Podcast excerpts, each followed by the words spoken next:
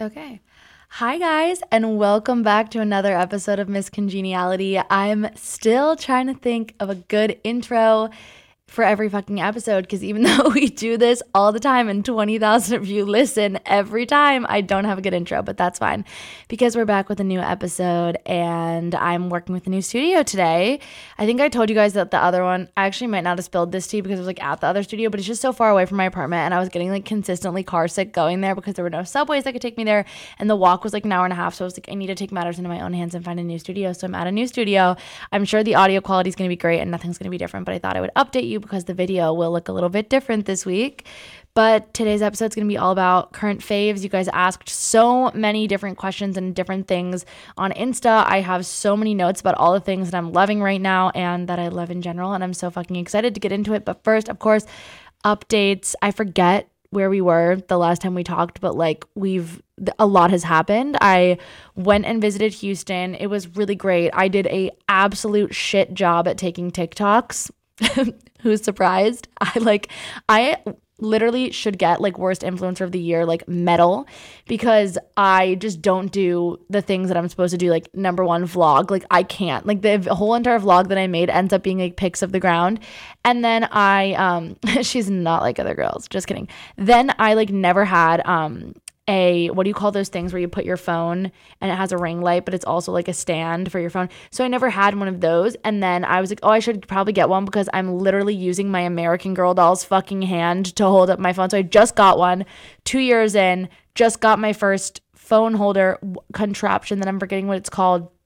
Anyway the trip was wonderful. I'm sorry that the content wasn't that great. You know, I was spending a lot of time with my boyfriend's family and just catching up with them and I'm I've literally love them so much and also just like seeing more about his hometown. Like I've been a few times, but it was really nice to like visit with his grandparents and his aunts and uncles and his dogs and his brothers and all that good stuff and like really just enjoyed Houston. Um and nothing major to report. It was a wonderful trip. Um, upcoming, I have a lot of shit that you guys are going to be hearing about and seeing and all that good stuff. So I literally wanted to brief you. Um, so the rest of this weekend is actually pretty chill for once, which is just lovely, wonderful, stunning, amazing. I'm making some content for Boots on Broadway. And then next week, it gets a little busy. I'm going to Boston with Jake. He's moving. We're going to do a meetup. I haven't decided anything because I don't, not that I think it could get crazy, but the amount of Boston chickens that are out there, there's just a lot of you. And that's amazing. But I'm not going to say where we're going or what we're doing probably until Wednesday or Tuesday next week. Like, keep your happy hour. It's going to be a happy hour. Doy. Um, that was super millennial of me, and I'm not even a millennial. But it's gonna be happy hour, so keep your happy hour times open on Thursday the 18th. Um, shit, I'm just looking at my phone and realizing I like literally scheduled shit for Thursday the 18th as though I'm not going to Boston. But anyway, we're going because we're seeing the Chromatica Ball and we've had tickets for this fucking Lady Gaga concert since 2020 and I'm literally sick with how excited I am. It's sickening how excited and thrilled I'm going to be. You guys know I'm afraid of crowds. I'm letting loose of the fear for the Chromatica Ball. So it's me, Jack, Jess, and Jake. We're fucking excited. So I'm going to be in Boston for two days. Then after that, I'm literally coming back and going straight to the Hamptons with the gals on the go, Brooke and Danielle, for a little podcast retreat. I'm so excited for that. It's going to be so much fun. And then when I get back, I have my birthday trips. My boyfriend um, planned a birthday trip to go glamping on, I think it's Governor's Island in New York City. I'm going to show all the content, but like you, there's a tent. And we're doing a little glamp overnight for my birthday. And then I'm seeing Harry Potter on Broadway with Kelly, so I'm really excited.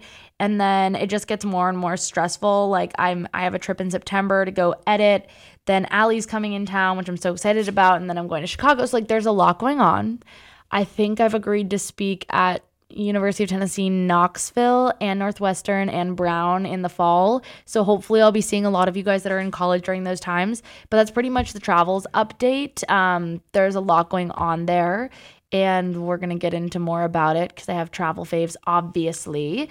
In addition, I wanted to mention that I did panic sign up for the Staten Island half marathon. Now, I've run like nine half marathons. This is not like a new game to me necessarily. I've also run a full marathon, but I'm very out of long distance running shape and I'm very into doing Pilates right now. I'm like super obsessed with reformer Pilates. I go to New York Pilates, they're awesome.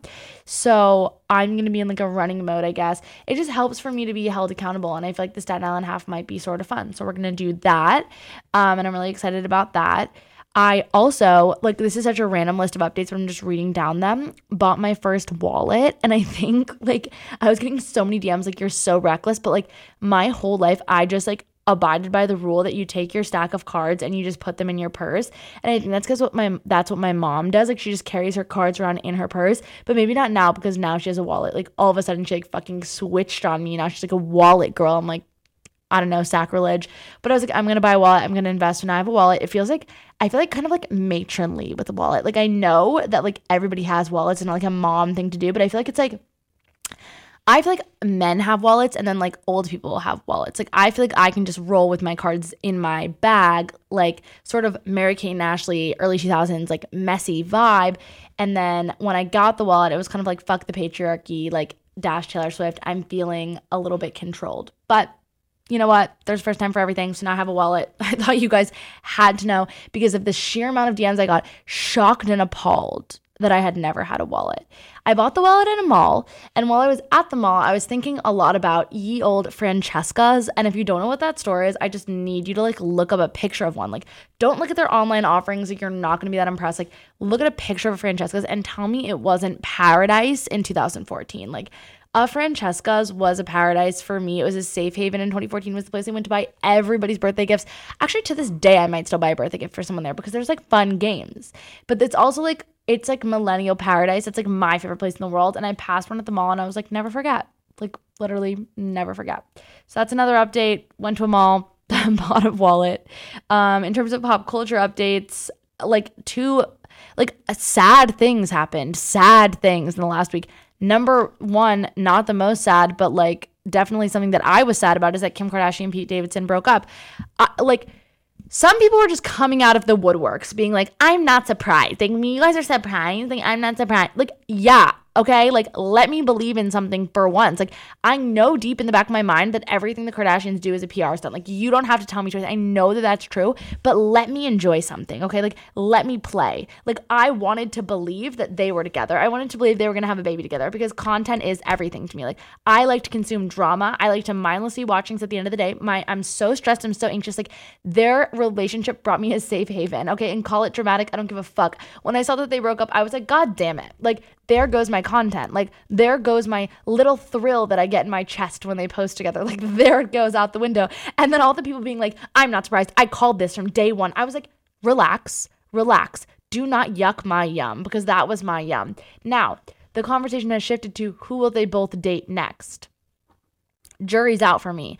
In terms of Pete Davidson, jury's really out because he has this like massive reputation of dating all of these randomly incredibly attractive and famous women. Like, is he gonna date Martha Stewart? Is he gonna date like, I don't know, the Queen of fucking England? I saw a tweet about that. Like, is he gonna date JoJo Siwa? Like, is she 18 yet? Oh, she's a lesbian. He's not gonna date JoJo Siwa, unfortunately. But that would have been out of left field. Like, I'm thinking that the person that he's dating has to be an out of left field person at this point, and you know he is a serial dater. He's gonna hop to his next woman. Who will take the cake? Who will it be? Or will it just be a regular gal? And will that be the out of left field aspect? I think for both of them, their next relationship is going to be out of left field. Um, and I kind of I don't know. I would like to see a normal person come into either of their lives. And by normal, I just mean like people like us, just like regular human who's not famous. But then I think about it deeply and I'm like, would that sort of ruin that person's life to get involved with one of them when it's not necessarily going to work out? So maybe I don't want a regular person to get involved with them. Maybe the person has to be famous. But at what level does it end? Like Pete Davidson dated arguably arguably one of the, if not the most like well known and recognizable names in Hollywood in the world. Like in terms of like what she does, she's number one. Like he dated Kimberly Kardashian. Like who else? And a lot of people are saying Miley Cyrus, but I'm like, Pete Davidson literally breaks up with everybody he ever dates. Miley Cyrus seems to be on her own independent woman path. Like, I don't know if I want that for her. I just don't. Also, like, I couldn't see Miley Cyrus like being happy if a man got his her name tattooed on him. Like he, he obviously is tattooing the next girlfriend's name because he branded himself, which is fucking weird. I'm curious to see if Pete Davidson ends up dating her, but I just don't see her dating him. Anyway, all predictions are open and welcome. But the actual sad thing, joking aside, is Olivia Newton John passing away, which to me, I don't know, like it it literally rocked me. I was so upset. Like she led and lived this beautiful, gorgeous life. Like she is the most like oh, she's just like classy and stunning and talented and like John Travolta's tribute to her. Like I've been ignoring John Travolta since the Adele Dazeem fiasco for several reasons. One of which being like I'm pretty sure he's a Scientologist, but like there's several other reasons I've been ignoring him. I stopped ignoring him for the five seconds that I read his Instagram caption. That made me hysterically cry. Then I went back to ignoring him. But Olivia Newton John is an icon. She is beauty. She is grace. I watched Grease last night and I have some bones to pick, like in general with Grease. Number one being the movie has no plot. And I think that we all, like, this is one big Mandela effect. I think that we all filled in blanks in our own brains about what the movie is about because the movie effectively starts with this relationship, right? And I'm literally passionate about this. I can't stop thinking about it. It starts with this relationship, and then they both get to the same high school. But there's no conversation about them wanting to ever be back together or about Danny ever seriously being interested in her beyond just a fuck buddy or a summer fling or a hookup. Like he put her in the ultimate summer fling, like he shelved her as that. So then she comes and she wants to be with him. She's this sweet, naive, doe-eyed little girl, and he's like kind of like concerned because he wants to be a fuck boy and like he's trying to be cool around his friends. But like that's essentially the plot. But like there's no like conversations that dictate that either of them want to be in a relationship with one another, that they're in love. Like no conversations are really had in the film at all. Like if you watch it, you're sort of like, okay, so like Kenickie has this car that he's gonna fix up, and there's this like unspoken drag car race where they're just gonna go race cars. Like nobody like really like spoke about it though. Like go watch it and please tell me that it makes sense because it like actually simply doesn't. Like why does the assistant principal work at the fucking auto shop? Why is she there? And then she's like, I gotta support my boys. I'm like, stop being a pick me assistant principal. Like, what are you doing? The movie has no plot, and every other line did not age well. Like, we all forgot. And I watched it in honor of Olivia Newton John. I basically just wanted to watch her sing Hopelessly Devoted to You last night. And then I am in this rabbit hole of thinking about the film and being like, oh, this movie makes no sense. Like, arguably, objectively, and literally, it has no plot. It doesn't make sense. Like, and then the ethos of the movie at the end, she's like, if you can't beat him, you might as well join him. And she just changes for a man. The fuck? Like, that's no fault to Olivia Newton John. She was gorgeous as Sandra Dee. Like, she played that role exactly how she should have played it. I'm just curious, like, who wrote it? What were they thinking? The music, mwah, chef's kiss. The dialogue, problematic. So problematic. Like, I could go on. Anyway, that was like my film of the week, other than the fact that I did take an edible before my flight home and I was just cruising, enjoying the flight, whatever. I don't watch movies on flights or like really much. I like movie musicals, I like rom coms, and I like like scary shit that freaks me out. And then that's like pretty much it. Um, so the person in front of me was watching The Incredibles, and I did watch The Incredibles silently for the whole flight. I didn't even realize I was doing it. All of a sudden, I was like fixated. I was like, I'm watching The Incredibles. So I guess that's the other film wreck of the week. Like, go ahead and do a silent movie, watch The Incredibles. but that's pretty much all I have for you guys in terms of updates. I feel like I usually wreck things, but this episode is entirely about my favorites of the moment and it's all wrecks. So I kind of just want to get into it because I feel like that's going to be more fun for us. Okay. So we're gonna start with movies because how could we not? Um, my favorite movie of quite literally all time and will be forever is 27 Dresses. There is no movie like 27 Dresses. It is perfect. The scene with Benny and the Jets in the dive bar when they crash the car because it's raining, it is the best scene in television history. Deserved an Oscar. I don't give a fuck. Watch that movie. It's my favorite movie. Now, my favorite current like obsession movie is this movie that my boyfriend's parents forced me to watch. Like, not against my will, but they were like, we're watching a scary movie. And I was like, mm, I'm not really good at those, but whatever. It was called No Escape, starring Owen Wilson, also has no plot. It's about Owen Wilson is like this American guy with this family, and he has two daughters, and they're like young, like 10 and like maybe like seven. And they have to move to Thailand, I think it was, um, or Vietnam. I think it was Thailand. They had to move to Thailand. Um, to do something with like water, but they're effectively like infiltrating um this area and then the people that live there like really don't like it so they just want to like fucking kill them. So they start basically like an insurrection and it's like actually so scary of like Owen Wilson trying to like escape these people are trying trying to murder him and his family. Like I, I don't think this movie like hit acclaim really like and I'm not really quite sure like what the feedback was. It has no plot, hardly any dialogue, you know, absolutely nothing about Owen Wilson. Couldn't he, it was just Owen Wilson. Like you could I couldn't tell you his name. His wife's name was Annie for the amount of times he was like Annie, Annie, like the whole movie like that was the only dialogue. Like it is suspense to a level where I was ill over it. And my boyfriend and all of his brothers fell asleep because they've seen this movie before, but the parents were like gassing up like the conversation about the movie. So I had to stay awake for the whole thing and then I laid awake all night terrified. That's a terrible review of the film, but if you do like like a little suspense, it's an hour and 30 minutes long. I think all movies should be that short. Not a single film should be longer than like 2 hours or else you need to watch it over 2 days. It's just too much. Um okay.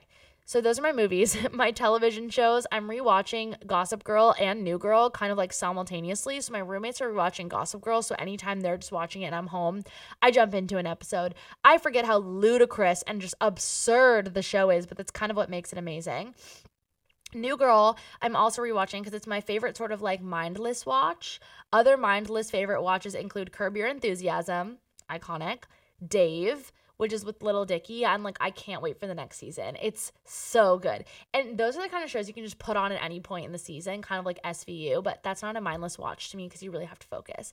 Um, and then, of course, always rewatching Glee. I'm also obsessed with Sebastian Maniscalco's comedy, and I had like a really big phase where I watched all of it and then saw him live, and then I kind of forgot about it, and we started watching him again when we were in Houston, and he's just mwah, so funny, chef's kiss. In the same vein, what do I watch on YouTube? Guys, like I'm like I'm to embarrass myself, but I don't really give a fuck. I was never the girl that like watched the YouTubers on YouTube. Like until I was friends with YouTubers, I didn't dip a toe into that side of YouTube. So Emma Chamberlain, my like viewership of her channel started this year. Like I went back and watched her videos in the past like 2 years like of my life. Like I wasn't like a watcher of hers growing up. Um, real life lore and yes theory are the accounts that I watch on YouTube. Now, this is a bit of a dense watch. Like this is a bit of like a take an edible or have a glass of wine or you're like exhausted and you're kind of hallucinating and then you watch a video that's like this is the only unexplored part of Europe that has ever existed in um, the eternity of the world. And it's like literally the craziest place you've ever seen. This guy's like going to visit it, and he's like, "This is super unsafe. Like, there's n- there's two people on the plane." Or he's like goes to like Chernobyl. He goes to like all of these crazy places. He went to um the only lawless city in the entire like continent of Europe and it was fucking nuts. The people were like, "Don't video!" and like screaming at him. I'm like obsessed with um yes theory and then real life lore will just explain like why is it so hard to escape North Korea and he does so with like graphics and his voice is really calming. So if you like to learn a bit, learn a bit. That's what I do on YouTube. And then I watched the Vogue like 74 questions or 73 questions with Vogue. I'll watch those when I get into like my niche celebrity obsession. So when I was like nichely obsessed with Zendaya nichely obsessed with Adele, whenever I get into those niche celebrity obsessions, I'll watch celebrity videos on YouTube. Okay, books. So I'm in my Emily Henry era. She has three books that are like her big three. It's Book Lovers Beach Read and People We Met on Vacation. Now, I'm about to spoil something about Beach Read. So if you have not read Beach Read and you would like to, skip like two minutes. Okay.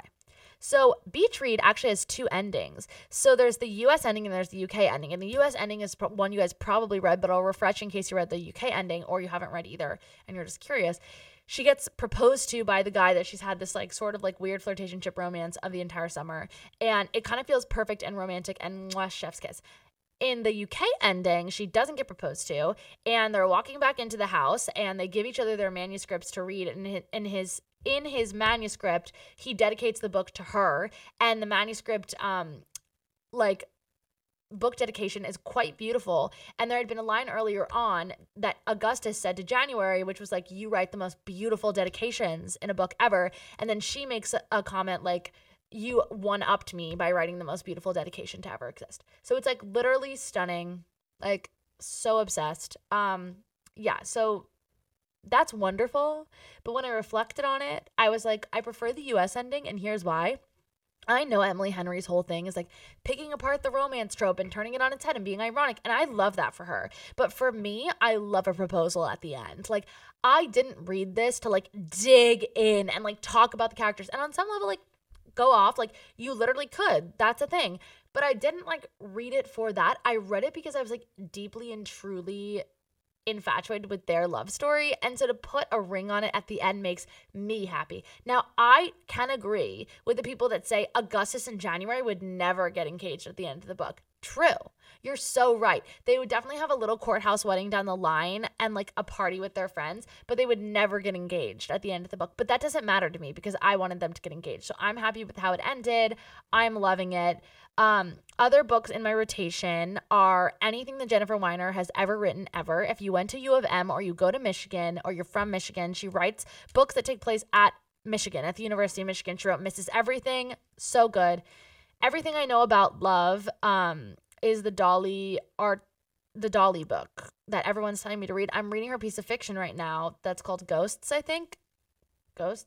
What is it called? I don't know what it's called. But she also wrote this other book, Everything You Know About Love, and you guys are always telling me to read it. I've read it. It's really good. Then Conversations on Love by Natasha Lunn is really good. I've been getting back into reading lately. I bought the Kindle. Guys, I'm an impulsive little bitch. Last week I was like, you guys remember that like I'm like getting influenced by Kindle, like the Morning Toast girlies always talking about their Kindles. And then I saw Margot at uh, at Ruby's birthday, and Margot was like, I was like, Margot, you're gonna like influence me to buy Kindle because I keep seeing the Kindle all over your Instagram stories, and she was like, no, buy it. Like you're literally gonna tear through every book. So like that's all I needed. One drink and like a conversation with one person and I'm like Kindle it is. But I I did really reflect and I need to because I have like ADHD, I, I need to always be reading three books at once. I think I said this last week. On top of my traveling, it doesn't make a whole ton of sense for me to be lugging around books everywhere. And I think I'm just going to disperse it and do like like Kindle when I'm traveling, but books when I'm at home if I can. I have a couple books that I haven't read yet that are on my shelf, so I'm gonna get through those and then I'm gonna dip into Kindle territory. But I do wanna buy Jennette McCurdy's memoir, and I think I'm gonna buy it on the Kindle, and that'll be my first Kindle purchase. My Kindle virginity will have been taken because it's just sitting on my desk right now, uncharged, not ready to go. So I'm definitely gonna buy Jennette McCurdy's memoir, and we're gonna see how I like the Kindle. So I'll report back with that. I don't think I'm gonna read it now because I just started a new book, but I'll let you know. I'll let you know how it goes. So that's kind of me. There's also a reads highlight on my Instagram from when I was in a super reading era. Like the era that I'm getting back into now, I've already been in before. And there's a reads highlight on my Insta. And then you can go through the whole thing and just like do your thing and like love it and live it and learn it and whatever. Okay. Let's talk about some TikTokers and Instagrammers that I love to follow.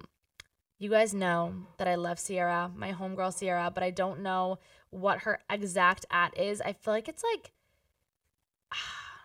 okay, Sierra, I need like I'm always reposting her, so it won't be long before you guys see that I'm reposting her. But she is just such a, a sweet, kind person. I think her Instagram, okay, her Instagram is Sierra in photos, S I E R R A in I N photos, P H O T O S. She is just so fucking positive. Okay, and then her TikTok is average sissy, S I S I. She is such a fucking light. I'm I've met her in person. She's a doll. I just talked to her yesterday. She's in this lovely relationship. She just moved. She has really good life advice. I'm co-sign everything she does. Love her. Joshua Gurley. I am a, the hugest TikTok stan of Joshua Gurley. Like every single video is amazing. I went through his whole journey with like figuring out the makeup and doing the skincare and like just amazing, wonderful. And I know him in real life and he's so fucking nice. I just met Tefi in real life. I'm sure you guys know Tefi. Hello Tefi is her at. But like the way that she's just like uh the sweetest, kindest, like cool like I was looking at her, I was like, Oh, you're cooler than anybody I've ever met my whole life. Like I wanna be you when I met her when we were both at TikTok. And then like I was um biting my nails and she like took my hand and was like, My mom would tell me not to do that, so I'm gonna tell you not to do that. And I was like, Thank you so much. I just get nervous and I bite my nails. Like that's the kind of person she is. She's like a mom, an older sister. She's so funny in person. She's stunning and every outfit she wears is so fucking cool. And like she had the coolest nails, and I was looking at her like, Jesus Christ, like I want to literally be you. Um, so that's one of my favorite newer followers. On TikTok, I'm a pretty avid watcher of the Salad Lab. This is my prize possession mutual. So basically, I actually don't know the Salad Lab's real name, and frankly, I wouldn't like to find out. The Salad Lab, um, welcome back to the Salad Lab. Where we're making fabulous salads every single day. Today, we're making blank. It'll be like a Cobb ranch salad. And in the Salad Lab, she will, I think her pronouns are she. I actually don't know like a thing about her. Like, I would love to know more. Who is the Salad Lab? Like, what is their identity? Like, th- by their way of their hands look, they would give a great hug, and their voice is so calming. But basically, she's this woman, and she wears a wedding ring. I think she's married. Um, and she makes salads, but like she never shows her face. Like the shot is of the bowl and like her dumping the ingredients, and then she dumps the dressing. She makes the dressing first on the bottom, and then she dumps the ingredients, and then she mixes, and then she serves it with wine or a pairing, depending on her mood. So I'm actually not gonna lie to you. Um, some nights, some nights I will watch two hours of the Salad Lab. Two, two hours of three minute videos of someone making salads. And my boyfriend will be like, one more fucking salad video and you're done. And you know what? I actually approve of that message because it gets to a point where I don't deserve to be allowed to consume the content any longer. But it truly is one of my more favorite follows that I've ever followed. And I can't express that enough. Instagram, Logan Ury, relationship director at Hinge. If you remember, she was a guest on the show. I love her content about dating, and I think you will too. Rachel Sullivan. Um, you guys might know her as Honey on TikTok. Like she's the one with like the husband meals she eats who like made all the food um the size of their baby for her like PCOS throughout her maternity um situation. And then she had the baby. So this is also one of my prized possession mutuals on Instagram and TikTok. And like just gonna say, like they're literally everything to me. Um, I was waiting on bated breath for them to have their baby, and then they told me the gender of the baby and the name of the baby days before because, of course, they reached out being like, "Mom and Dad, so happy for you! Congratulations! Like, stunning, gorgeous!" And they were like, "Meet little Sutton," and I was like, "Holy fuck! How am I gonna sit on this bad boy piece of information until they announce?" But obviously, I did because I had to keep a secret for them. Um, they're my favorite. Brooke and Danielle amazing. They are my YouTube girlies, fashionistas to the max, nicest fucking human beings you will ever meet in your life. They run a podcast called Gals on the Go, and I consume their content pretty religiously these days. I met them both through doing social media in New York City, and I will say they're just two of the most genuine people I've ever met in my life. And they, I love their podcast. I was on their podcast. I love them. I love how professional they are, and just they're so hardworking. And like, I'm emotional. They're great. One of my new faves is this micro influencer, Harrow Style, H A R R O W Style. She is a mom on TikTok, just showing her lifestyle content. And last I checked, she had 15K, but like, I think she's on the precipice of blowing up. And um, one of my best friends sent me her and was like, "This is my new favorite TikToker. Like, she's so niche. This is Harrow Style, like fucking icon." And then I was like, "Oh my god, I love her." I watched some of her videos, realized she followed me, and I was like, a fan of the jar oh my God, follow back. Then we DM'd a bit and I was like, Mom, like I'm I'm developing some parasocial relationships, as you can tell. The sassy northerner. So the sassy northerner is Makeda. And I'm pretty sure that she's the sassy northerner on both accounts. She lives in Austin. I met her at the her conference. I think she's the sassy northerner on both accounts. So she works for Bumble Social. Um, and she's like really just so beautiful and so nice. And like I'm on her private story, and I feel like that's when you really get to deep dark know someone. And we have all the same thoughts at all the same times. And I just can't wait to, for the next time I'm in Austin so I can hang out with her. Mandy of Old Loser in Brooklyn just got engaged and is literally the nicest person in the world. Like I I'm like truly and honestly, some of these people, like when I meet them in person, I'm like, you cannot be this nice. It's not fair. Like, you're nice, you're perfect, your content's funny, you're inspiring, you're so cool. I love her. You should definitely follow her. Drew Afualo, I'm sure you guys know Drew. I don't actually personally know Drew. I just met Drew at VidCon and I was like, hi, I, I'm upset. Like, I'm a fangirl. You guys know I'm like a big fan of fangirling. It's definitely on the in list. Like, be a fangirl, just go for it. Um, and she was so nice. And she's so hot and cool in person. Last one is Mrs. Dutchy. Listen, listen. If you don't know who Mrs. Dutchy is, I'm going to need you to pause, search her up, search up the Dutch, and go watch. Every single night she goes live and she makes cups. Can you guys tell the kind of content I consume? Like when people are like criticizing my content, I'm like, yeah, do you guys understand what I'm consuming? Like I'm consuming a wide array of cultural, relevant, and interesting content. Okay. So yeah, I'm really like, I'm being influenced by some really interesting stuff, including Mrs. Dutchy making a fucking cup. I watch it every night. She goes live every night. It's very, very, very, very, very calming to me and she made a cup for Zachariah, and that's how I first found her. She was kind of coming up on my my TikTok, um, her lives were, and then Zachariah got a cup from her, and I was like, oh my god, my dream come true. And then for my birthday, my boyfriend bought me a cameo from Mrs. Dutchy, and she got a little confused in it, which is totally fine. Like the Dutch can say whatever she wants to me. I literally don't care. Um, she thought it was our anniversary, so like I'm just gonna replay it on our anniversary, and then he won't even have to get me another gift because he's already given me the best gift that anyone could ever give, which is a cameo from Mrs. Dutchy. So you, if you aren't a fan or a follower, go become one. Okay, podcasts. So I listen to podcasts all the time, and I don't necessarily listen to podcasts for the content. I find it to be very calming to listen to someone talk in my ear while I'm out doing something because I will get tired of music and I'm oftentimes by myself throughout the day. So I will also listen for content. Like, don't get it wrong. Like, when I listen to these podcasts, it's not that I'm not listening for content. I'm like idly listening and then I'll pop back in, pop out, pop in, and then maybe I'll hear something and I'll go back. For like news, I listen to the NPR Politics podcast and the Daily. Like those are podcasts that I really enjoy listening to for news, and I used to listen to them a lot when I was like doing journalism shit, like always and forever, and like that was my tea. Now I listen to Girls Gotta Eat very religiously. I've been recently listening to the Giggly Squad because my best friend Kelly like recommended I listen to it. She said like you would love it, and I really enjoy it, and it's fun because we listen together now while we work from home, and it's like kind of like a fun bonding thing. I've been listening to the morning toast lately because I love that it comes out every day because it like my brain needs something to hear like people talking like in my ear like every day. so it's actually really helpful. And then also, I actually really think that the Fast Five story concept, if you guys don't know how their show is laid out, like I I had never known much about them honestly, and then um somebody recommended them to me or I saw a TikTok about it, but like how their show is laid out. Actually, I saw their TikToks about the cat in the hat. Remember when I was telling you about the Dr. Seuss thing? That. So how their show is laid out.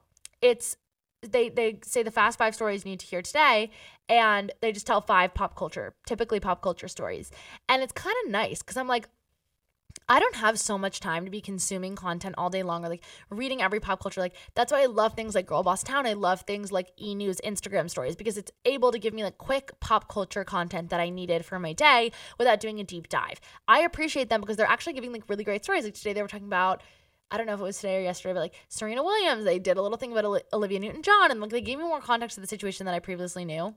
And Claudia is really fucking funny, and so is Jackie. They're both really funny, but Claudia's a comedian and like she's hilarious. So I think it's just a great listen. It brightens my morning. And then of course I listen to Gals on the Go with freaking Danielle. I love their podcast. I love that one. But I'm always hoping to new podcast recs because I've only recently gotten into like heavily listening to podcasts. I used to be more of an observer, but now I'm a, a pretty much a listener. Um, okay, so now these are my two favorite makeup and skincare, but we're gonna start with makeup. I'm kind of just going to go through the list because I don't have a lot of commentary on this other than the fact that you guys just wanted to know. So I use the Revlon Colorstay Skin Awaken Concealer. It's my favorite concealer in the world. You've heard me say it. I'll say it again. I'm using the Jouer eyeshadow crayon lately and Rare Beauty mascara. The Pixi Viral TikTok blush is wonderful. I use Flower Beauty by Drew Barrymore highlighter cream. I use Dior highlighter for my powder highlight. Maybelline Lifter Gloss is the best lip gloss on the market. I'm also loving the Tarte Tartelette Mascara, and their Juicy Lip Plump is wonderful. I'm using Charlotte Tilbury Primer that has SPF in it, but I also love the e.l.f. Cosmetics one. I use Fenty Beauty Skin Tint and the e.l.f. Halo Glow Liquid Filter, which is a dupe for Charlotte Tilbury's Flawless Filter. I use Flower Beauty Bronzer, L'Oreal Voluminous Mascara sometimes, and then the L'Oreal Lumi Glotion. So those are like all my faves for makeup. I could go more in depth depth on TikTok, but like I feel like if you just took notes about some stuff that you want to buy, I don't think that my recs ever come back to me backfiring. I should never have said that because all of a sudden it's gonna be like, well, you wrecked me this and I fucking hated it. And I'm gonna be like, okay, I'm so sorry. So actually, I'm gonna softly take that back. Like, so far, so good in terms of my wrecks. And I'm really, I really take a lot of time and energy and effort to make sure that I'm wrecking you guys things that I think are both affordable, but if they're not affordable, are really worth the price that you're gonna pay for them. Okay. Skincare. Charlotte Tilbury Magic Night Cream. They are she also has a magic cream. I like it. I'm not obsessed. Also, the social media girl for Charlotte Tilbury asked if she could come on the podcast and talk a little bit about the beauty industry. And I thought that could be really interesting and fun. So hopefully that's going to happen soon.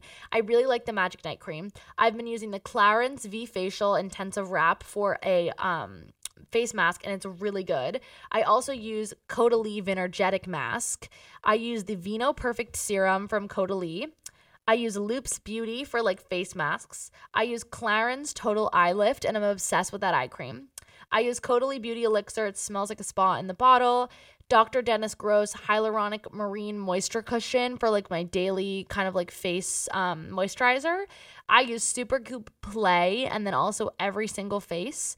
I gua sha. I have a jade roller and a rose quartz roller, and they're both in my skincare fridge. I also use the Caudalie Reverse Resveratrol Lift. It's a pink bottle. And for face cleanser, I use Korres face cleanser and I've been using their hand cream as well. So I read somewhere that a sign of aging is your hands. And I don't know why that frightened me because I'm not really afraid to age and I actually don't give a fuck. Like, I'm obsessed with skincare and makeup because I like to like look at all the little bottles and like put it on my face. But it's like kind of more of like a self care mechanism in terms of calming me down, like internally. It actually has nothing to do with me wanting to make my skin look good. Like it definitely does because that's a side effect. But like the skincare routine for me is like a way to wind down. Like I'll put on, I usually put on a podcast while I'm doing it and I just like really calmly put on my skincare. So then I read something about the hand cream and I was like, why am I frightened about my hands? Like I've never fucking I have like small hands. My ring size is a four and a half if my boyfriend's listening. I'm just kidding. And I like I've never really cared about like taking care of them, but now all of a sudden I'm into it and I'm like hand creaming it up and I feel like my mom. Um sidebar, if your boyfriend or like the man you're talking to doesn't have a skincare routine, literally get rid of him. Take him out with the fucking garbage, not even the recycling, take him out with the trash. And here's why I do not understand how men just think that their skin is like a separate skin from mine. Like, I have 75 products that I put on my face, and men are like rolling out of bed, splashing some lukewarm water on their face, drinking a fucking monster, and being like, ready to go for the day. I'm like, you're not gonna age well. Like, and like again, do we really care that much? No, but like your skin is gonna crusty and fall off, or like you're wondering why you're breaking out. Like your skin is not different from my skin. It's not feminine to have a skincare routine. Like, and if you think it is, okay, grow up a little, but like start easy. Use CeraVe. Nobody is asking you to be out here with like the Charlotte Tilbury Magic Night Cream. Like, I am not requiring you to purchase an hundred dollar face cream. Like, I'm not asking you to go to Sephora and be like, do you have the La Mer? Like, I don't need you to do that, sir. Like, my brother Jake, he's up in that shit. He's buying the Mer and like good for him because he's glowing. But if you're feeling a little bit toxically masculine about this, literally just go and buy CeraVe. Like nobody is asking, like no one is asking you to start using the anti-aging hand cream. Like we're not there with you, and that's fine. Like I'm not asking you to get a skincare fridge. Like you don't need that, but just maybe a light routine. Like, and if your man doesn't have one, like maybe he just needs to be learned a little. Maybe you need to teach him. So I'm going to give you a recommendation. There's this great brand. It's called Bioma. It's available at Target. All the products are under $25 and they have full skincare routines. And on the bottle, it tells you exactly what to do. Like, I'm not saying that they made this routine for men because I also like the products and I own them and I've used them and I think that they're wonderful. And I think that they're far and away better than any other drugstore products out there in the same or similar price range. Literally every product is under $25, which is really great for high end skincare. And I consider this to be a high end, like in terms of their formula. Then on the bottle, it's like cleanser, serum, toner, lotion. It tells you what to do. If the man can't figure that out, like, and like, and he is not interested, like, that is your telltale sign that it's over. Like, I'm not gonna lie, when I got into my relationship, like, I've never had a boyfriend that was like, here's my skincare routine. Like, I've never had a boyfriend that said that. But, like, I don't expect them to because they've probably been taught that it's like girly or whatever, right? So, like, I suggested that maybe it would be fun. Actually, I think he brought it up to me because he saw how much I cared about my skin. He was like, I kind of think I want to get into like a little bit of skincare. And I was like, okay, like, let's do it. And he was open to it. That is a sign of a fucking wonderful man. And now all of his friends are like, give us the skincare. And my brother, like, I have two brothers, okay, right? Like, Jake, my gay brother, he's into the skincare. Like, obviously, he's like better skin than I have. Jack, not so much. You know, he might be like a roll out of bed. Like, he's definitely like a CeraVe boy. Like, he had that. But he was like, I'm kind of interested in the skincare. And I was like, wonderful. Okay, we're going to do it up for you too. Get your man a skincare routine or dump him out with the trash. That's the TED Talk. Sorry. Like, that was so passionate, but like, I'm feeling really passionate about it today. You guys need to be with a man who has supple fit, a supple face. Okay, we're on to hair care now. I've been using the acidic bonding concentrate shampoo and conditioner from Revlon, Redken. It's from Redken. It's not from Revlon. I take it all back. No, it's from yeah, it can't be from Revlon. Revlon's makeup. It's from Redken. I've also been u- using the Drunk Elephant Silk Amino Mega Moisturizing Masker. Neither of those were sponsored, but didn't it sound like they were? I've been using headquarters shampoo and conditioner on the days where I'm not using the acidic bonding because I feel like acidic bonding sounds a little harsh. And like, I had a hairdresser answer me like, that formula is chef's kiss. And I was like, okay, I'll listen to you because you seem like an expert. But like, I'm not sure if it's like an everyday type of thing. So I've been using headquarters. I use Briogeo for a scalp treatment because I did a brand deal with the scalp company one time. And they're like, do you know your scalp is fucking nasty? And I was like, oh, like shit. So I've been using that. And then after my showers, I use Kristin Ess dry cream. You can get it at a Target. It's really great. You can get it at any drugstore. Kristin Ess is wonderful. My laptop just died, so sorry that I closed it if you saw that in the video. Um, and then I use the Ouai hair oil and the Ouai wave spray. And then I've been using Living Proof dry shampoo. I'm actually new into the dry shampoo game. I have it in my hair right now, so let me know how you think it looks if you're watching. Perfume. I have three favorites. So I'm obsessed with all of the Y perfumes. Way, Y, O U A I. I just mentioned them, but I probably butchered their name. I like the North Bondi scent. I use Chance by Chanel. I use Nest perfume oil. They're also a candle company. And I use J'adore by Dior in a rotation. I think J'adore and Chance are kind of similar vibes. J'adore might be more like vanilla y, and Chance might be more flowery. I don't really know which one I prefer, but I've been on a Chance streak lately. For shower products, I use Soap and Glory right now. Obsessed, obsessed, obsessed, addicted. All of their like soaps, washes, whatever.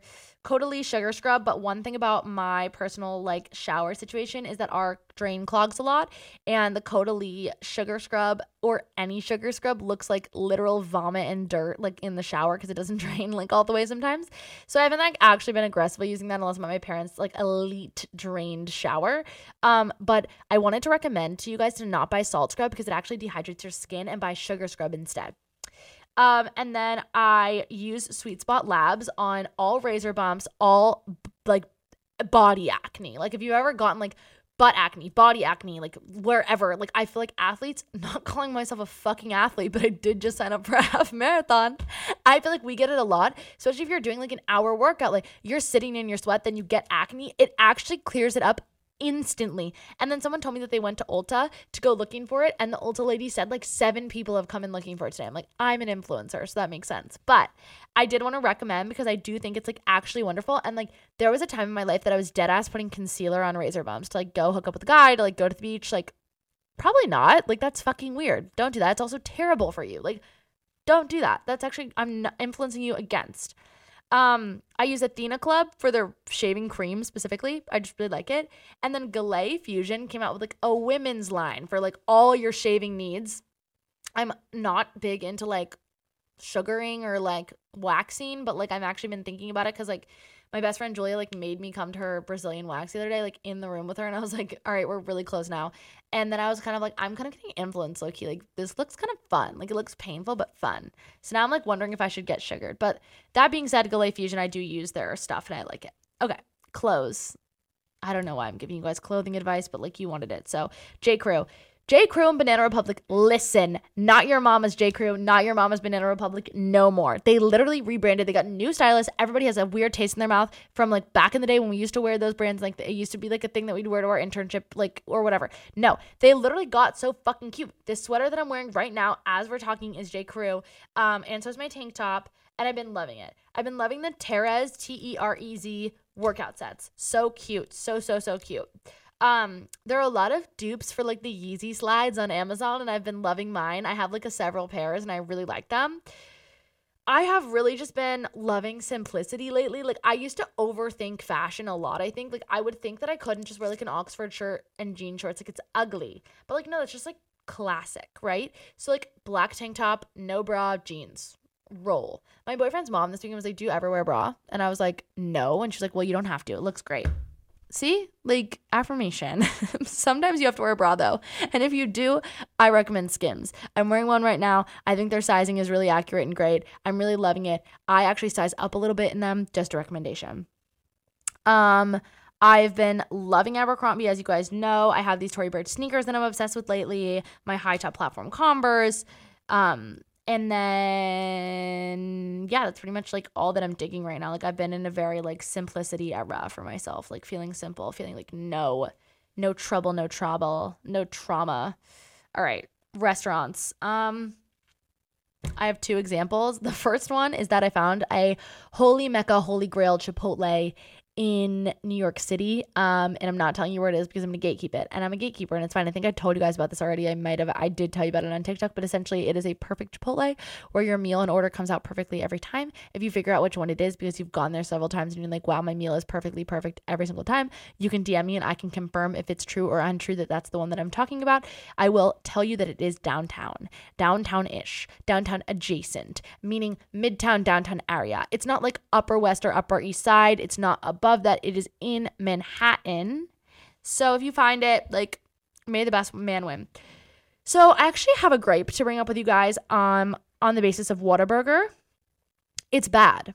Okay. We need to talk about it. like, I had this ex boyfriend who's from Texas, and he would always be like, Whataburger. Like, he would be talking about it all the time and he was emotionally manipulating me simultaneously. So i think i like i put those two together. So i already hated it before i even tried it but i just knew it was going to be gross. Like i knew it was going to make me feel sick. And so we go to Whataburger like late night. I'm pretty sober which maybe that was the issue. Like you guys know i haven't been drinking a lot lately so maybe that was the issue. I don't really know. I ordered a burgers, like two burgers with cheese and no bun. Fucking gross awful. I would literally McDonald's iconic, amazing, never before seen. In and Out iconic, amazing, never before seen. Shake Shack same shit, so good. P Terry's in Austin, chef's kiss. Literally, I would rather have the Impopper, the Impossible Whopper from Burger King than this monstrosity that I ate at Whataburger. Meanwhile. Everybody else is eating that honey butter chicken burger. Let me just tell you right now, that shit is gray. That's gray.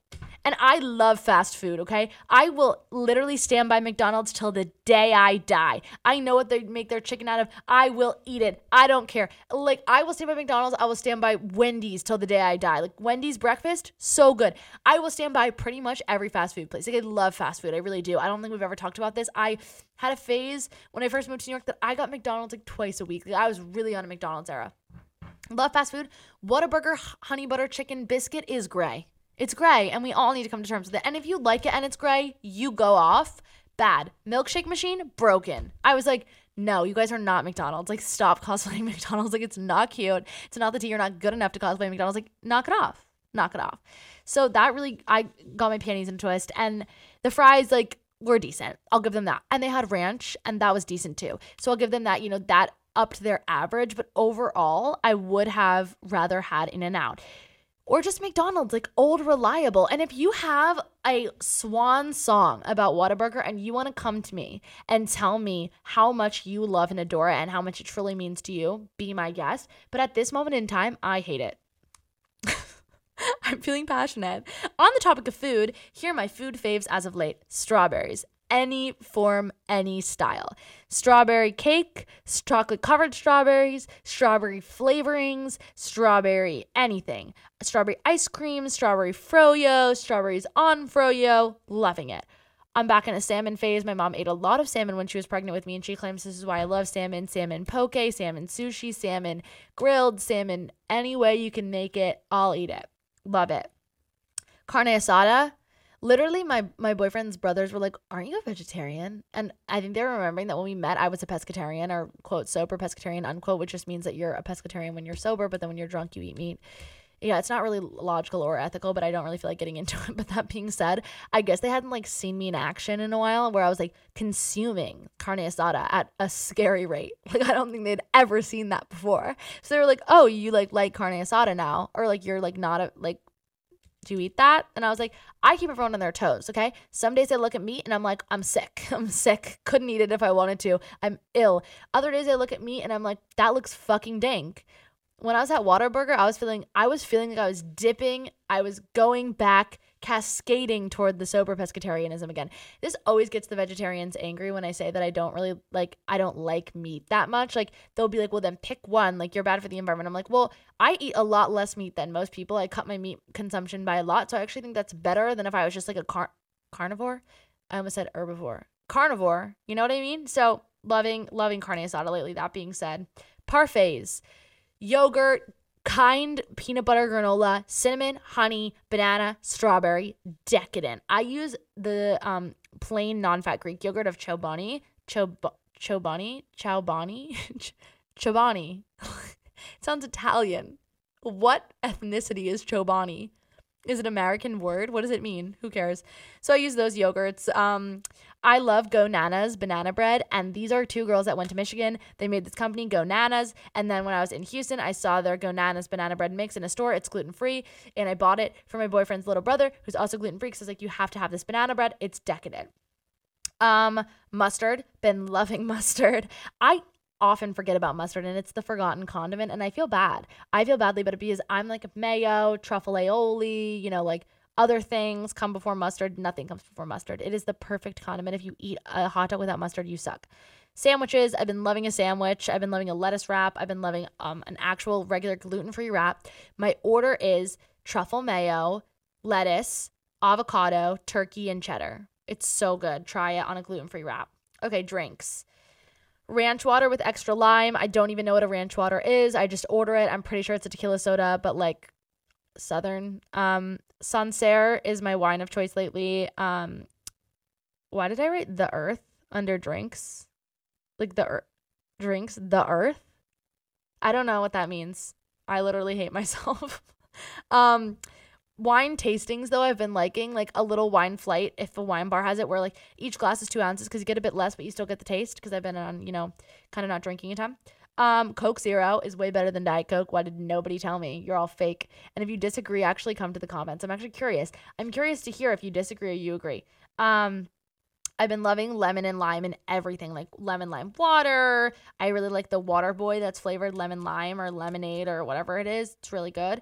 And then my one other thing that I want to love right now, but I just can't because they don't have it in New York City is the Dunkin' pumpkin. What are they what are they waiting for? Because I saw and I know she lives in Boston, right? I know Robin of Girl Boss Town lives in Boston. So I know that Boston has early access to Dunkin' because it's the Dunkin' capital of the world, but I have gone to Dunkin' every day this week being like, I need an iced pumpkin laxative almond milk latte. Do you have it? Like I need I need the sweet release of drinking your lattes making it make me sick to my stomach and like sprinting to the bathroom and it needs to be pumpkin. Like I need to feel autumnal in this 95 degree weather. I require it. I go every day. I've and I've been perusing different Dunkins, right? I've been perusing around. So I went to one Dunkin' in Murray Hill. I went to another Dunkin' in Kips Bay. I moved down to the Lower East Side. I've been trying a Dunkin' a day to, to, to look for what I truly and honestly want and need, which is the Dunkin' Donuts iced pumpkin latte with almond milk. And they do, they haven't had it. They haven't had it anywhere. And they keep saying next week, next week, next week. I'm like, I know it's supposed to be August 17th, but typically you have it early. I might start jumping over to Starbucks for their pumpkin beverages. And I don't even really like theirs because I'm really craving it and I want it to be one of my faves right now. Okay.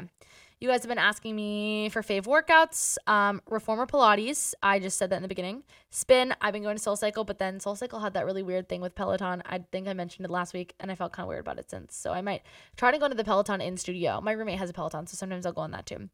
Running because of the half marathon, but like, is that a fave right now? It's not. I tried to run two miles today, so that you get that. And then I've been running in the New Balance Fuel Cell Super Comp trainers. They're the best sneaker I've ever put on my foot.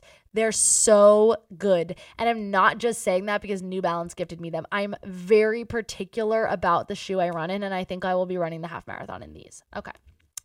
Other, there's an other category. Oh, maybe we'll keep going. Like down the list. Okay. Celebrities that I've been loving lately. I've been loving keeping up with the Kardashians because they're just a world of drama and I can turn my brain off and just very calmly see what they're doing what is the dumpster fire that is set to the world. Um, unfortunately, today I had a little bit of a mishap where I read Kylie Jenner's post being like, here's pics from my first birthday party in 1998. And I was like, oh my God, she's fucking younger than me. Like, what the fuck?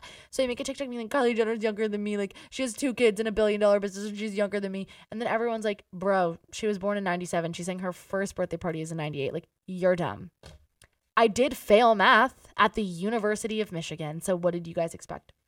Um, Nikki Glazer is a comedian that was just on Girls Gotta Eat Again, and I just became obsessed. Like her raspy talking voice, she's so funny, she's so badass. Like I want to be her. So that's another obsession of mine lately.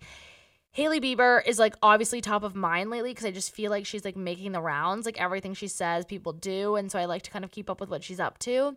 But then I had to tell you guys that that something happened, and I need you guys to just keep it hush hush shush shush for me, just because that would be nice. Um, obviously Hannah Berner is like a comedian, but then she was on Summer House, but then she also is like podcast host and like she does TikTok, she does Insta, whatever. She followed me on both platforms and like I don't like I'm a fan. So like I want to play cool. I want to act like no, like we do similar stuff. Like I'm just like um like kind of hanging out, like making my podcasts, like trying to be funny, like making my content. But no, like no, like she to me is like everything. She's epic. She's so cool. She doesn't give a fuck about anything. Like I'm obsessed with her. Like I look up to her. She followed me on both platforms, and now I'm like, all right, like this happened in the last week. Like I thought you were kind of like famous, and like you actually are, and now I'm like, this is insane. Like wow.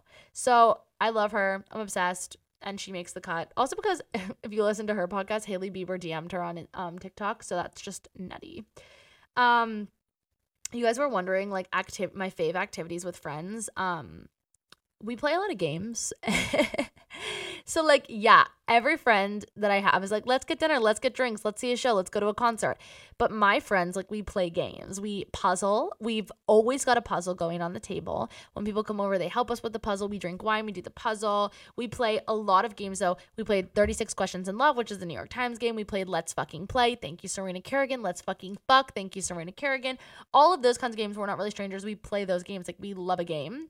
In my house, we're a game family. And if you guys have any recs for games, um, just let me know. That'll be great.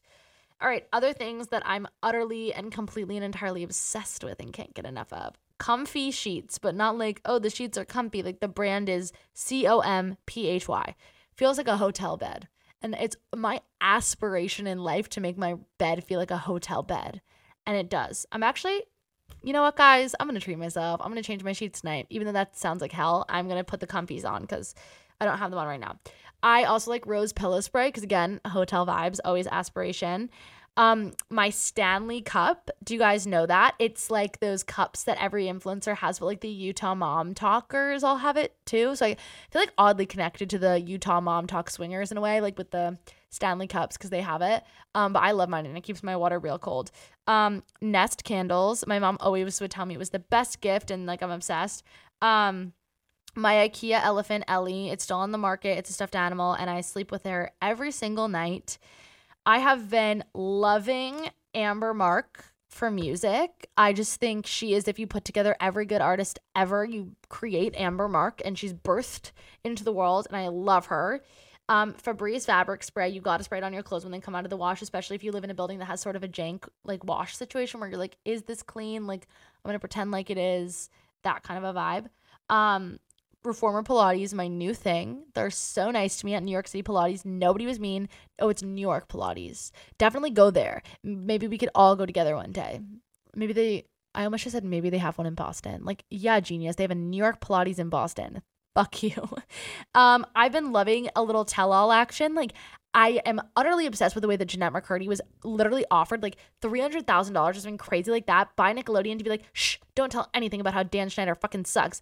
And she was like, no, no. Like I'm that's gold. Like you tell all, you deserve that space. I'm really excited to read this book. I hear that she's a really good writer. I hear it's a little dense though, so I'm like trying to prepare myself for that. Um I've been loving the artist Pink, not the color, the artist P exclamation point NK. What happened with her? Like correct me if I'm wrong, but like she was everything in like 2005 and then she like was like a resurge in like 2012 like walk me home in the dead of night that whole thing. Maybe that was like a little later. Um just go back and listen to fucking perfect. Listen to just like a pill. That song like you're walking down the streets of new york city like listening to that song you're on top of the earth. I'm really into her lately. Like i i can't i can't stress it enough. I just am and I think that that's literally everything I like in my life.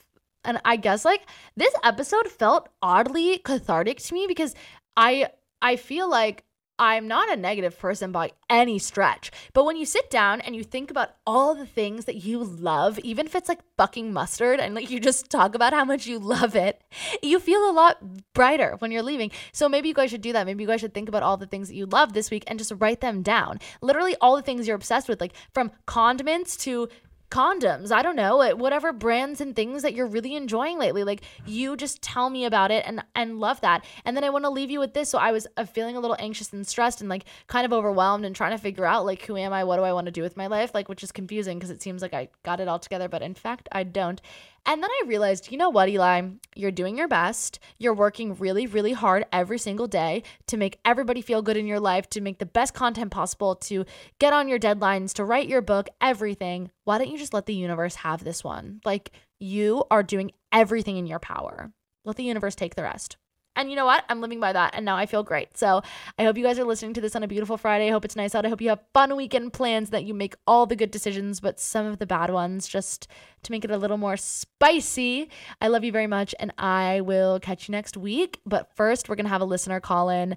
And while I'm recording this, I haven't chosen which listener call in I'm putting in, but there will be an intro and it will be wonderful, beautiful, stunning, amazing. I'm so excited for whoever you're going to hear because all of my listener call ins have just been so amazing. So you're going to get a listener call in, and then after that, I will see you next week. Bye, guys.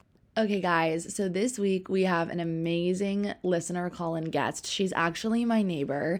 Her name is Sydney Ireland, and in 2020, she became part of the first cohort of young women to earn the Eagle Scout rank from the Boy Scouts of America, now called the BSA. Her Eagle Scout project was called Connect a Vet with a Pet, and she's so interesting and sweet and she's such a trailblazer and I'm so excited for you guys to hear our interview. So without further ado, let's get into it. Hello everyone. I am so excited for my guest today because she is actually my neighbor. It's crazy. We run into each other in person. I'm so excited that we're doing this. And honestly, I did not know that you were my neighbor before I reached out to you to do this. But before we get started, can you tell me your name, how old you are, your pronouns, and then we're going to jump into everything. Yes, thank you so much for having me. And yeah, it was so funny. I followed you before I knew you were my neighbor. Um, but my name is Sydney Ireland. Um, my pronouns are she, her. I'm 21. I just turned 21 a month ago, and I'm so happy to be here and talk to you. Yay! Okay, amazing. Well, to dive right in, um, today we're going to be talking about how you, Sydney, are an Eagle Scout, just got your Eagle Scout, and you've been advocating for women in the Boy Scouts. And just jump us in. Can you tell me a little bit about yourself? Where do you go to school? What are you studying? Um, yeah, just give me like a little elevator pitch about yourself. Yeah, great. So I'm a rising senior at Amherst College in Massachusetts. I'm studying political science and psychology. And I advocated for young women in the Boy Scouts of America since I was 11 years old. And I started, I joined the program when I was four years old because my older brother was in the program and I wanted to do the same things that he got to do. Um, and so I tagged along with him for years and years until I realized that I wasn't actually able to earn any of the badges um, or earn anything like being recognized. And so I really wanted to change that. So my dad and I and my whole family worked on petitions and resolutions asking the Boy Scouts to open their doors to young women. And it took years um, of advocacy, and I got some media attention on it. I wrote some op eds in the Washington Post and USA Today. And I was also invited by my congresswoman to the State of the Union because of the work that I had done. And then finally, the Boy Scouts decided to open up to young women and allow them to earn the Eagle Award, which was super exciting. And I just was able to get recognized a few weeks ago for um, getting the Eagle Award and achieving that rank. Um, and so we had our my Eagle Court of Honor, which was super exciting. Um, because of COVID, it had to get postponed for a while. But yeah, and so now young women are able to have the same opportunities in the program as young men have always been. Um, and the Eagle Award really opens up a lot of doors. Um, and so that was one of the reasons, main reasons why it was so important that um, I advocated and women are now able to have that opportunity. Wow, that's amazing. So what has it sort of been like navigating this whole process as a woman? Like, what are some of the things that you've learned, or like some setbacks that you've had, or just challenges? Like, what has navigating this sort of male dominated space been like for you as a woman? Yeah, that's a great question. I think the something that was super challenging um, for me, especially navigating the Boy Scouts, is the Boy Scouts is a historically um, pretty conservative organization. And they haven't often been on the right side of history when it comes to inclusion policies. And so it took an extra long fight for that because of their like rooted history in a lot of times exclusion. Um, but I think the program that they have, the leadership opportunities that it offers were enough, like important enough and super crucial for everybody to have that I still felt like it was necessary that girls were included, are included in the organization, um, despite their historical exclusion, um, like exclusionary practices. Um, and so it was definitely tough because a lot of people in that organization and just in general, in organizations that haven't experienced a lot of change, um, people are fearful of change. A lot of people were fearful that including girls in the organization would um, make the program different than it was and make it worse, which is, first of all, very sexist. And also, um, it's just, I, I think, I personally think that it has made the program better. And I knew it would make the program better because it allows for um, a little more, uh, it just allows for more people to get involved. And so I thought that was extremely important. But there definitely were a lot of setbacks for a long time. Like for many years, I did not think that they would really open up to girls because of um, because they are oftentimes very behind. Um, so, but it took a lot of advocacy and public pressure for them to do it, and Yeah. I'm very happy that they have. So, was there any times that you can remember that you experienced like a lot of pushback or like felt like you weren't going to accomplish this? Or were there any times that like you just felt like you hit like a major wall or challenge? And like, what, what did that look like? Yeah, there was an experience I had. I went to a scout camp and the at the beginning of the week they said that I was able to get all my merit badges. I would be able to get the merit badges that you need to like get on and uh, progress in the program. And this was before girls were allowed, but the but the camp said that I could get the merit badges. And then at the end of the week, um, once I had completed the merit badges that I did for that week, they didn't they said, no, we're not doing this. And so they backtracked on what they said before, which was really frustrating. Um, and just, they were just not being truthful about what was happening. Um, and it was because I think they were scared of uh, repercussions that they could have had from like the National Boy, Scouts organization. And so that was a super big, it felt like a super big setback, but I also knew that this was just one camp that was fearful and there are other programs, um, other camps that would accept me. Um, and yeah, I mean, now girls are allowed, so girls can go to a camp like that and say, no, I deserve to be able to be recognized for the work that I did. And so, yeah, I did have to redo my Eagle project, um, a lot of, a few merit badges um, in order for them to get recognized. So I had to do them twice. But um, yeah, Yeah, wow. Okay, so what do you recommend? Like, so obviously in those situations you had been like knocked down a bit. How did you like get back on your feet and like remind yourself of your goal? Like, how did you not quit in situations that are that frustrating and sexist and like charged? Like, how did you kind of keep yourself above water? Yeah, I think my family was super supportive, especially my dad, of um, helping me navigate um, individuals that were not super supportive of what I was doing. Um, and a lot of times in person, that was one of the few times where people have directly said to me that it was um, like I couldn't do this or I like you're not going to be recognized. Um, but usually um, that's that was only like on social media and stuff. And so when I did get media, like some media attention, um, there were some like a lot of more pushback than in person. So I think just realizing that when people people don't usually say things like bad to my face, it's usually just on the internet. And so I think that made me realize that um, it it's not as I, I think I have more support than I um, maybe felt when it was online and stuff like that. Yeah, and I'm sure you definitely feel that way as well, being in the industry that you do. And I'd love to also hear a little bit about like how you navigate that. um, because I think you have such a huge platform and you probably experience like a lot of um, like online maybe um, pushback from whatever Yeah. um, you're working on. But in person, maybe you also feel that way. Like people don't ever say that to your no, face. no one's ever going to say it to your face, right? And I think what it is for me is recognizing that if I always say this, but if I am doing my best, and this is exactly what you were doing, right?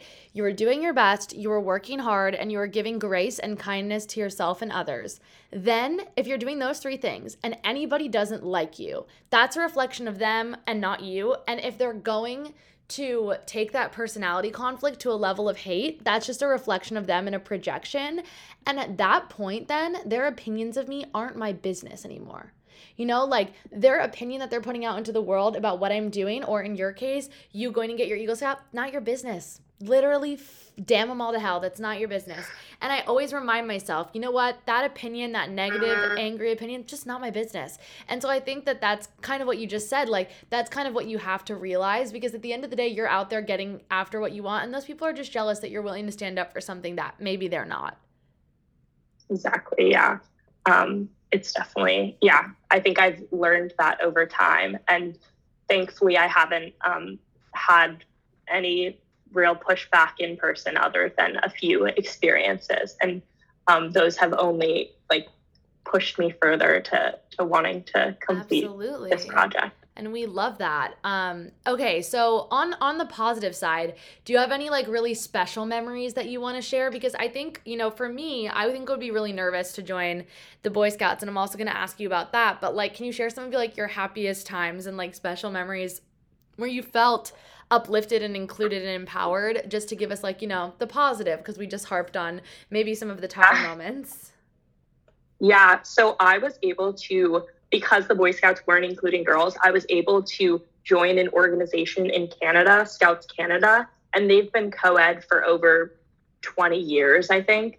Um, and so I have been able to have, and I was also an honorary member of a scout troop in Canada. So it's really allowed me to look internationally, and I got to go up to them every summer.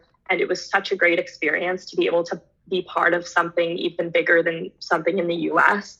Um, and so that was such an incredible um, time. And I'm still in contact with them. And I achieved the highest award in Scouts Canada.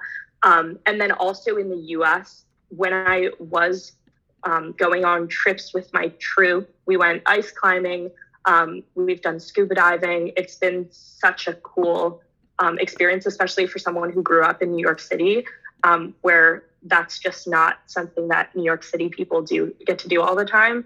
I think it was very unique. Um, and I have loved all of the experience I've gotten and also the leadership training that has allowed me to get to the point um, where I am in like my education and everything like that. So yeah. Amazing. I was just um I interviewed somebody else who, who's actually from Canada and we were just talking about how Canada like Canada's fucking crushing it. Like that's awesome. Um I I think I want to I want to ask you though for girls that are like scared to join the Boy Scouts or like apprehensive like it's a boys club they have this like really negative history what would you say to those people about you know pushing past that anxiety Yeah, I think that's a very fair, anxious feeling because the Boy Scouts really haven't um, done their best when it comes to um, letting in girls, letting in um, queer people.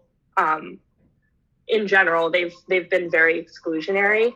I think that it really matters what troop you're part of because a scout leader can be incredible, and if they're following the morals of themselves and like doing the right things, which I think shouldn't be as hard as um, the as it seems. Like I think if they're following um, principles centered leadership, um, I think uh, joining the Boy Scouts can be a really um, beneficial experience and, and super um, like crucial to like gaining leadership skills. So I think um, girls that are f- like afraid of joining um, this program, I think I understand that that nerves, those nerves, um, but I also think um, like finding the right fit with when it comes to troop is super important. And if anybody wants help with that, I would love to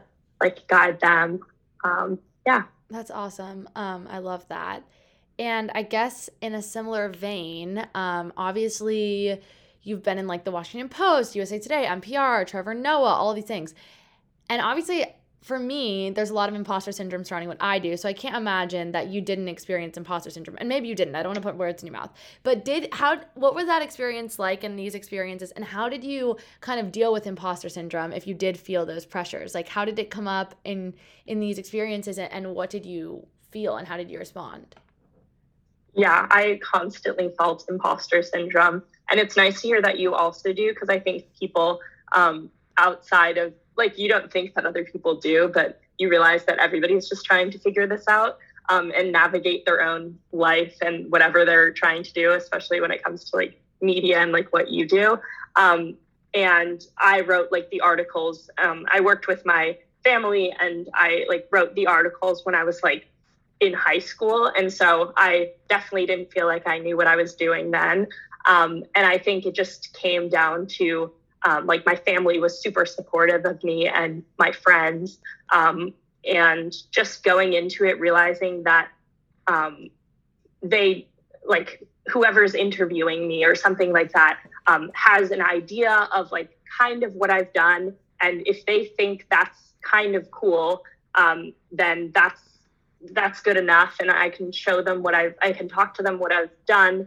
Um, and i yeah, I don't know. I think I'm still trying to figure that out. And I still think like, oh, like what I've done is is pretty cool, but like it's it's just one thing. Like I'm still working on like who I am and like what I want to do in the future and figuring that out. Um, but yeah, I don't know. It's it's tough. And I how do you deal with it? Yeah, I you know, I kind of tell myself like in a similar vein, like, okay, I'm invited to like a premiere or like the Tonys. Like in my brain, like all I tell myself is like, maybe I feel like I don't deserve this, but at the end of the day, this is reality. So I have two options. I can either sit around being like, I, I don't deserve this and how how is this happening to me and like deny, deny, deny, or I can just accept it and go have a good time. And I think I'm realizing yeah. this a lot with my book too. And I'm sure you felt like this when you like kind of like when every when the smoke cleared and you got what you wanted and worked so hard for, you're kind of like wait, this happened. And I think for a while I was like so prone to rejecting it or being like, my brain can't wrap around this. But at the end of the day, it happened. It's reality. Now it's about how we react to it. So I think that's kind of how I like look look at it and approach it. Yeah, exactly. And I think especially when I got invited to the State of the Union by my congresswoman and I was able to go down to DC, it was like a super fast turnaround. She invited me like a few days before. It was in 2019 and I was a senior in high school. I was 17 and I was like, whoa, like I I don't know what I just got myself into. I don't know if like I don't know how I got just got invited to this. Like I don't think I don't know if I know enough about politics. Like what if somebody asks me a tough question? Um, but I think you just have to I did like quick research before to make sure I knew what I was talking about a little bit. But I think um, like people are going to accept you for who you are um, and if they don't then that's a reflection on them as we are saying before. Um, and people I, I, think that people have oftentimes good intentions when they're inviting you to things and, and understand like where you're at. Um, so i think just accepting the cool opportunity and being like yes like i did deserve this even though even if i don't um, recognize it. Yeah i love that um, and kind of to close things off, I'm curious what has the biggest lesson of all of this been? And I know that's a huge question. So even if it's just like mm-hmm. have fun, like I don't care what the lesson is. I just you've gone through so much, you've worked so hard, you're such an inspiration. What has the biggest lesson been that you've learned? Yeah, thank you so much. Um yeah, I think from joining this organization, the Boy Scouts, that is such a um like leadership focused organization and creates leadership skills. I think I learned those skills within the organization, but also without by advocating um, to push them to include women. And I think, um, I think that I'm, yeah, I'm really trying to think of like the biggest thing that I've learned. I think just to um, accept support from people that are willing to support you and take it with a grain of salt when um, people push back against you because oftentimes it's it's on them it's not on you um, as you were saying again um, but yeah i think just accepting um, those opportunities and always fighting for um, like inclusion and inclusionary practices within organization. And I know that you have been a super big advocate, especially on abortion. And during my Eagle Court of Honor, I actually talked about um, how it was unsettling to, it was the day after um, the Roe v. Wade decision in June, and it was unsettling to have an event, um, or just it felt odd to have an event that celebrates um, women being part of an organization such as the Boy Scouts when they've been closed out for so many years. When right the day before I was at a protest um, on abortion rights because they had just been stripped away from so many women across the country. And I think just realizing that like this fight never ends and you can have a huge step forward, but then you have to keep pushing because otherwise it could easily be taken away from you. And I think that is something that I will constantly be struggling with and and everybody will be fighting for hopefully. Yeah, that's that's amazing. Um, and to close us out, give me like one fun fact about yourself that has nothing to do with the Boy Scouts, and then tell us where we can find you on socials if you feel like that's something that you want to share. Yeah. Okay. I'll start with the socials while I think about the fun fact. Um, my Instagram is Sydney Ireland, and that's mainly where I um, where I am. I have a TikTok, but I don't really. I'm still figuring it out. So as we if, all if are. I if I get big, hopefully it will also be Sydney, Ireland. I think it's like Ireland, Sydney right now. Um, but don't look at me there because um, it's it's embarrassing at the moment. I'm working on it. It's always Um, embarrassing. Trust me.